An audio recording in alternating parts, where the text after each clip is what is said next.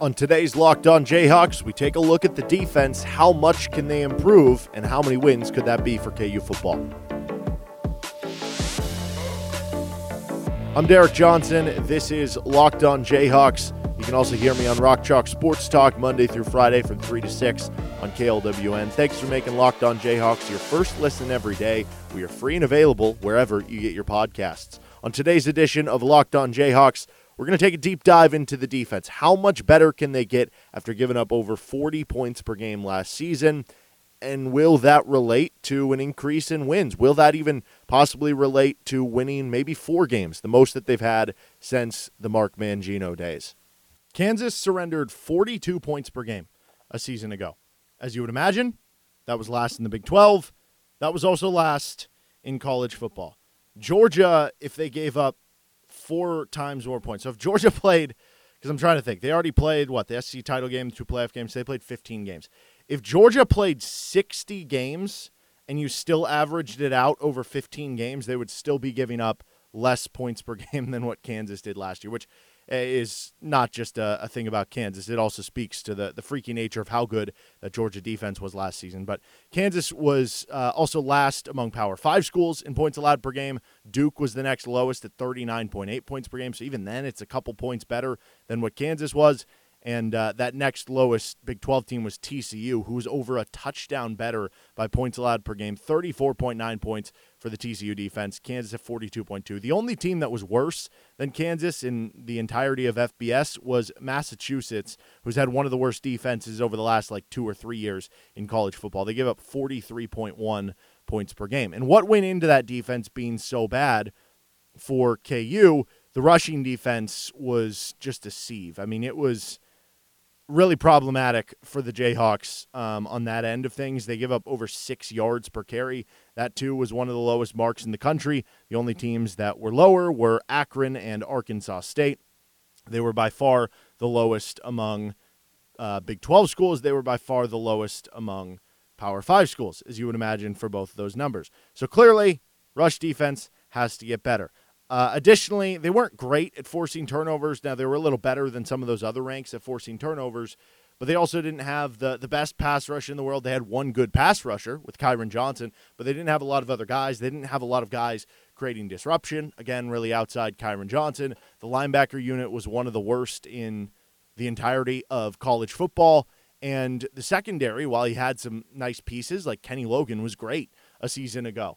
And – you had some good moments from some of the young players like OJ Burroughs and Jacoby Bryant. At the end of the day, you played like three, four, five freshmen in that back end that obviously that's going to get exposed at certain times. There's going to be inconsistencies. So the defense struggled. That's not new. Everybody knows it. How much better can they get?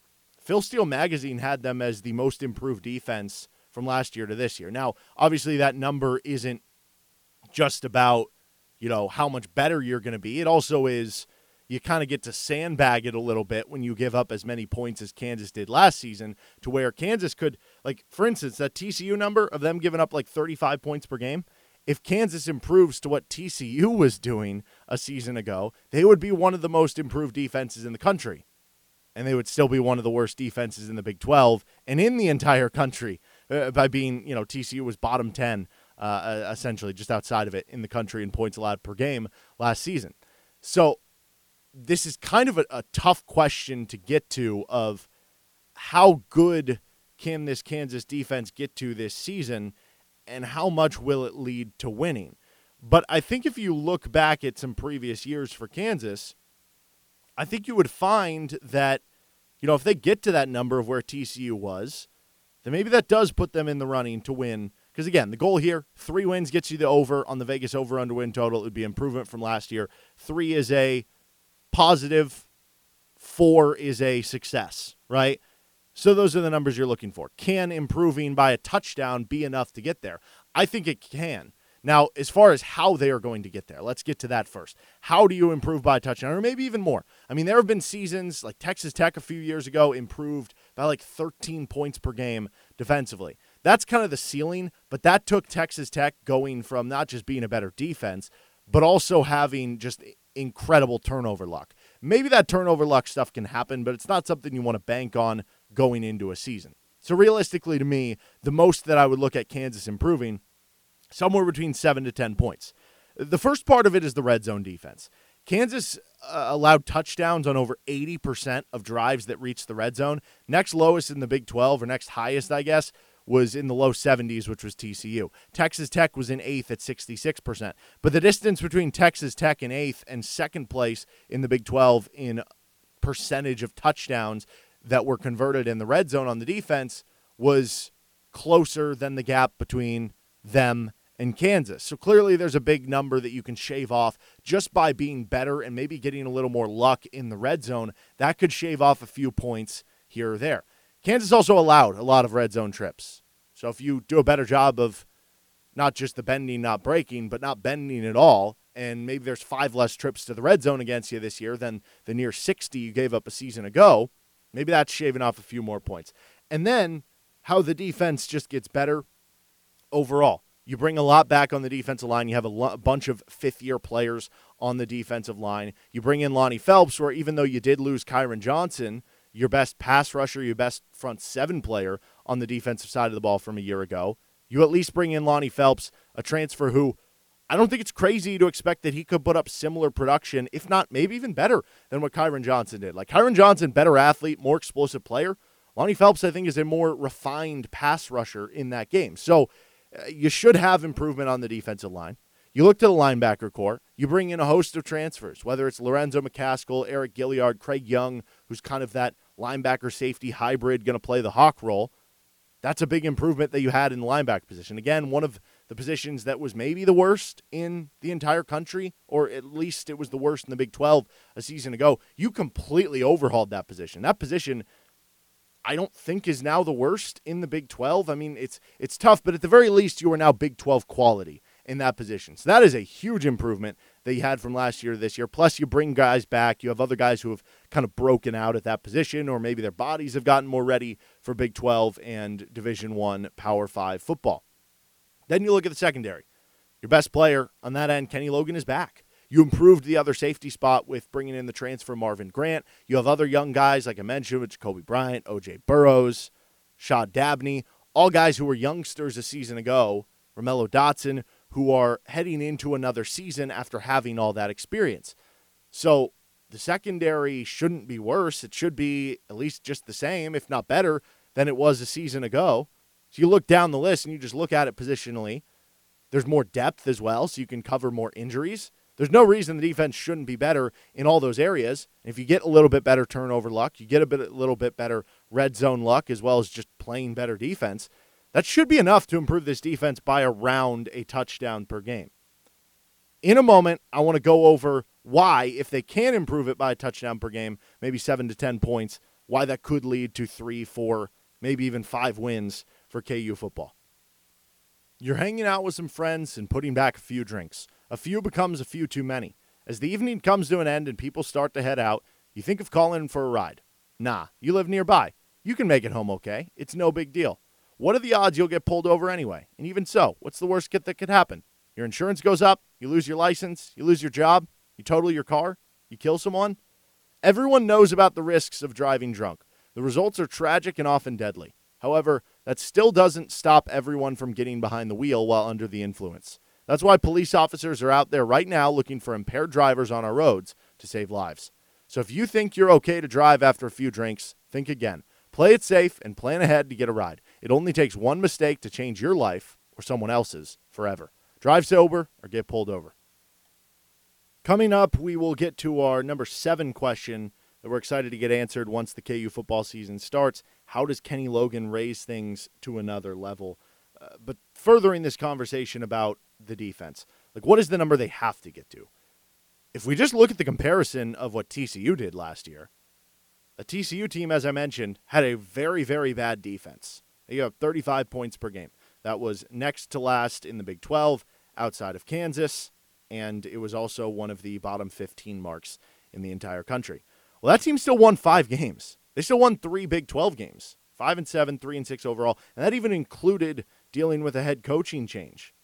But they scored 29 points per game. Right? They had an offense that was able to be that explosive. I think that that might be a little too far from, as we talked about earlier on Locked On Jayhawks, from what I'm expecting from the offense. So can KU get a little bit lower? But if KU averages 25 points per game and gives up 35, as opposed to the, the 28 29 TCU is getting offensively, maybe instead of five wins like TCU got, it's, it's three or four. And again, that would be deemed either a mildly successful or very successful season. You could look back at, at 2018. Kansas won three games. We talked about this before. Kansas won three, but they probably could have won four, five, or six. That team only gave up 30 points per game. Can you get down that much? Can you get down 12 points per game? That would be pretty aspirational if you could do so. The one thing that is going their favor, though, as they try to do that, you know, outside of the improvements that we kind of talked about earlier in this episode, if they're going to be a run first team, and they talk about being multiple, changing up the tempo, things like that, I, I believe all that to be true. But if they are going to be a run first team, who more often than not we see playing more possession football, think the Oklahoma game, they had like that nine and a half minute drive where they can kind of bleed out the clock and everything. Obviously, if there's less possessions, there's less plays, there's less time your defense is on the field, you're going to just give up less points per game. It doesn't guarantee that your defense is all of a sudden going to be much better because efficiency wise, it could still be just as bad.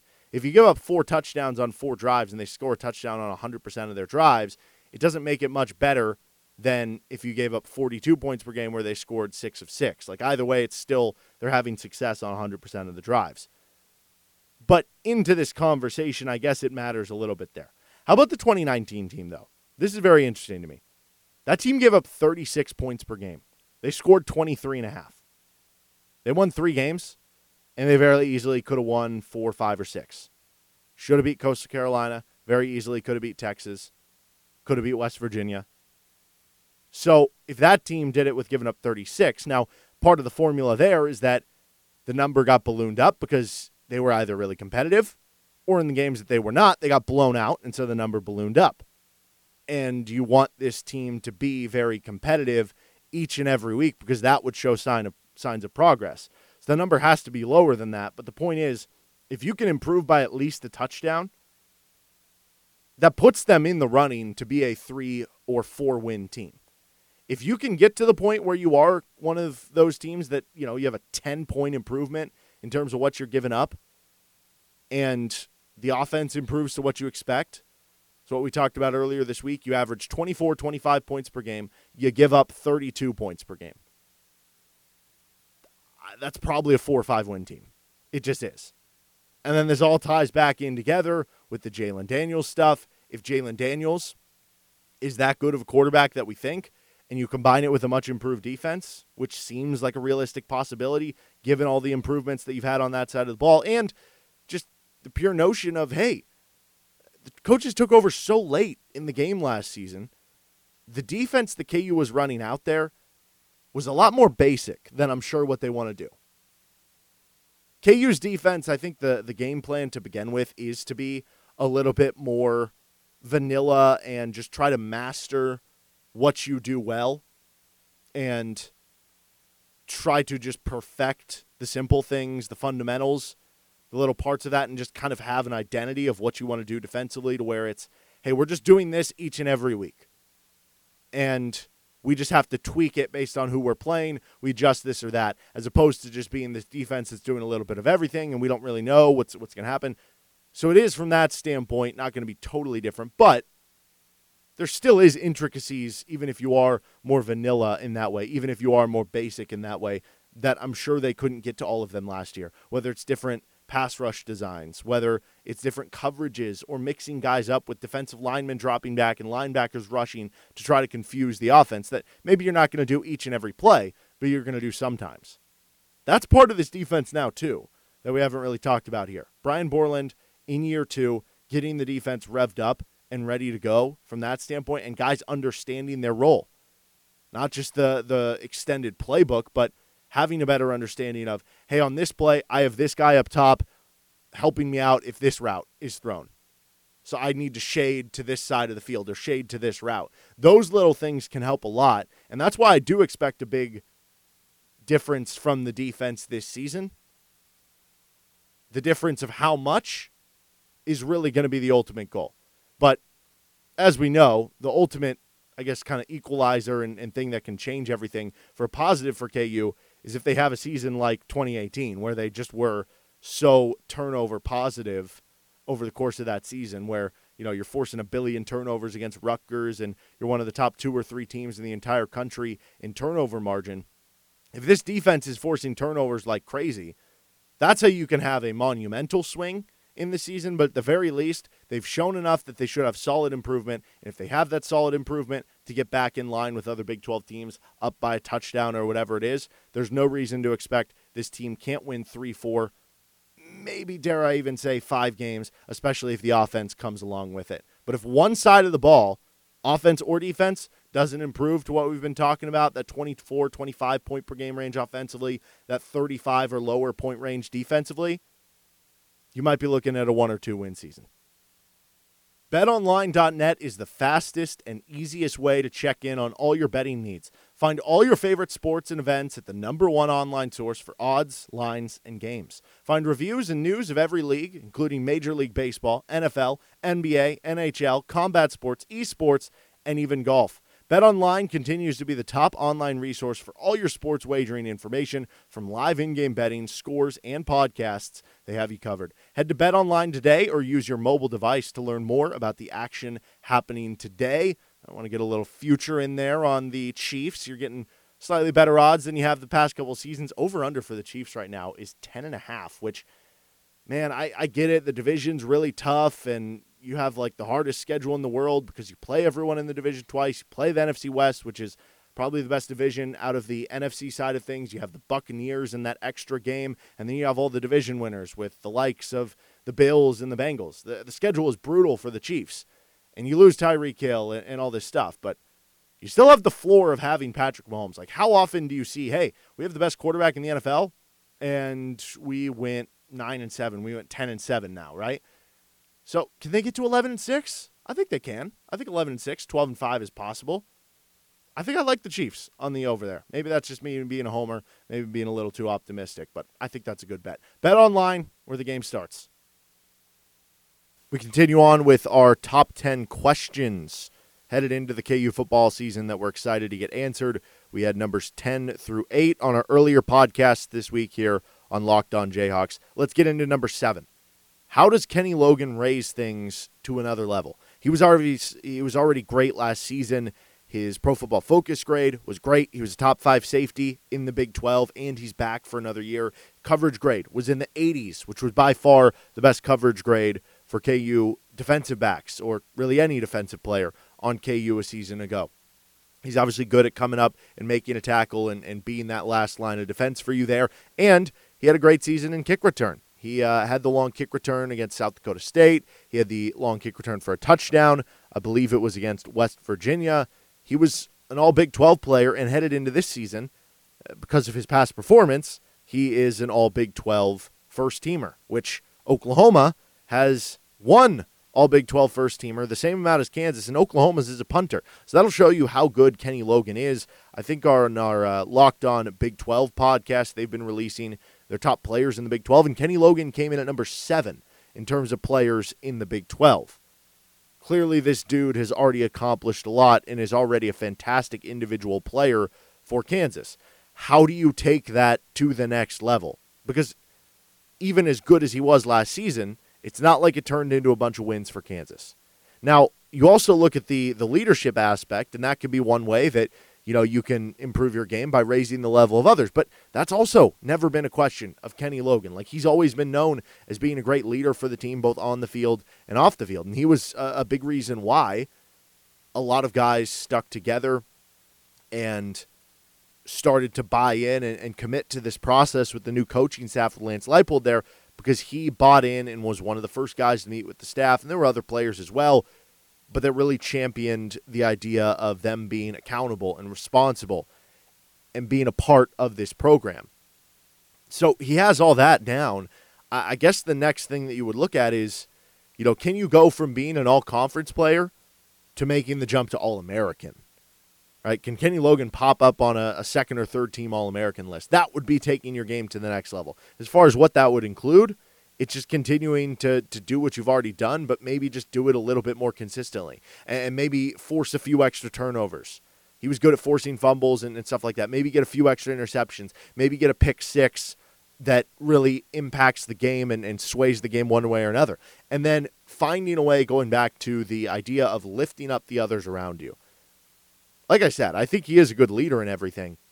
Can you find ways to be so impactful that it either causes the quarterback to constantly not throw to your side to where it's making offenses more predictable? Or can you do something on the field that basically is going to make the the young corners or the transfers that you have around you more comfortable in the defense uh, to where you get them lined up in the right spot or where you make sure to communicate everything that's going on with the defense. Basically, being the guy that is setting up the rest of the defense and the rest of the secondary to have even more success and to raise their game by a little bit. Those are all the keys for Kenny Logan continuing to to add even more to an already really good game because he was already so good. But if he can find that next gear, if he can go from being an all conference player to an all American, if he can go from being a player that impacts the game for KU defensively to one that impacts others on the defense for KU as well, that's how you improve the defense from what we were talking about earlier from giving up 42 points per game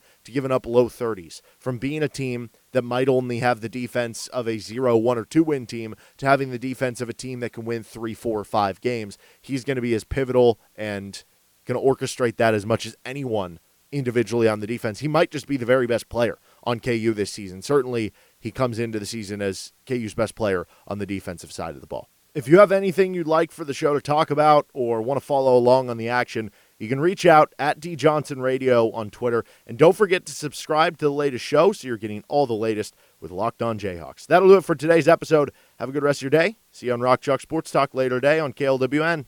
Adios.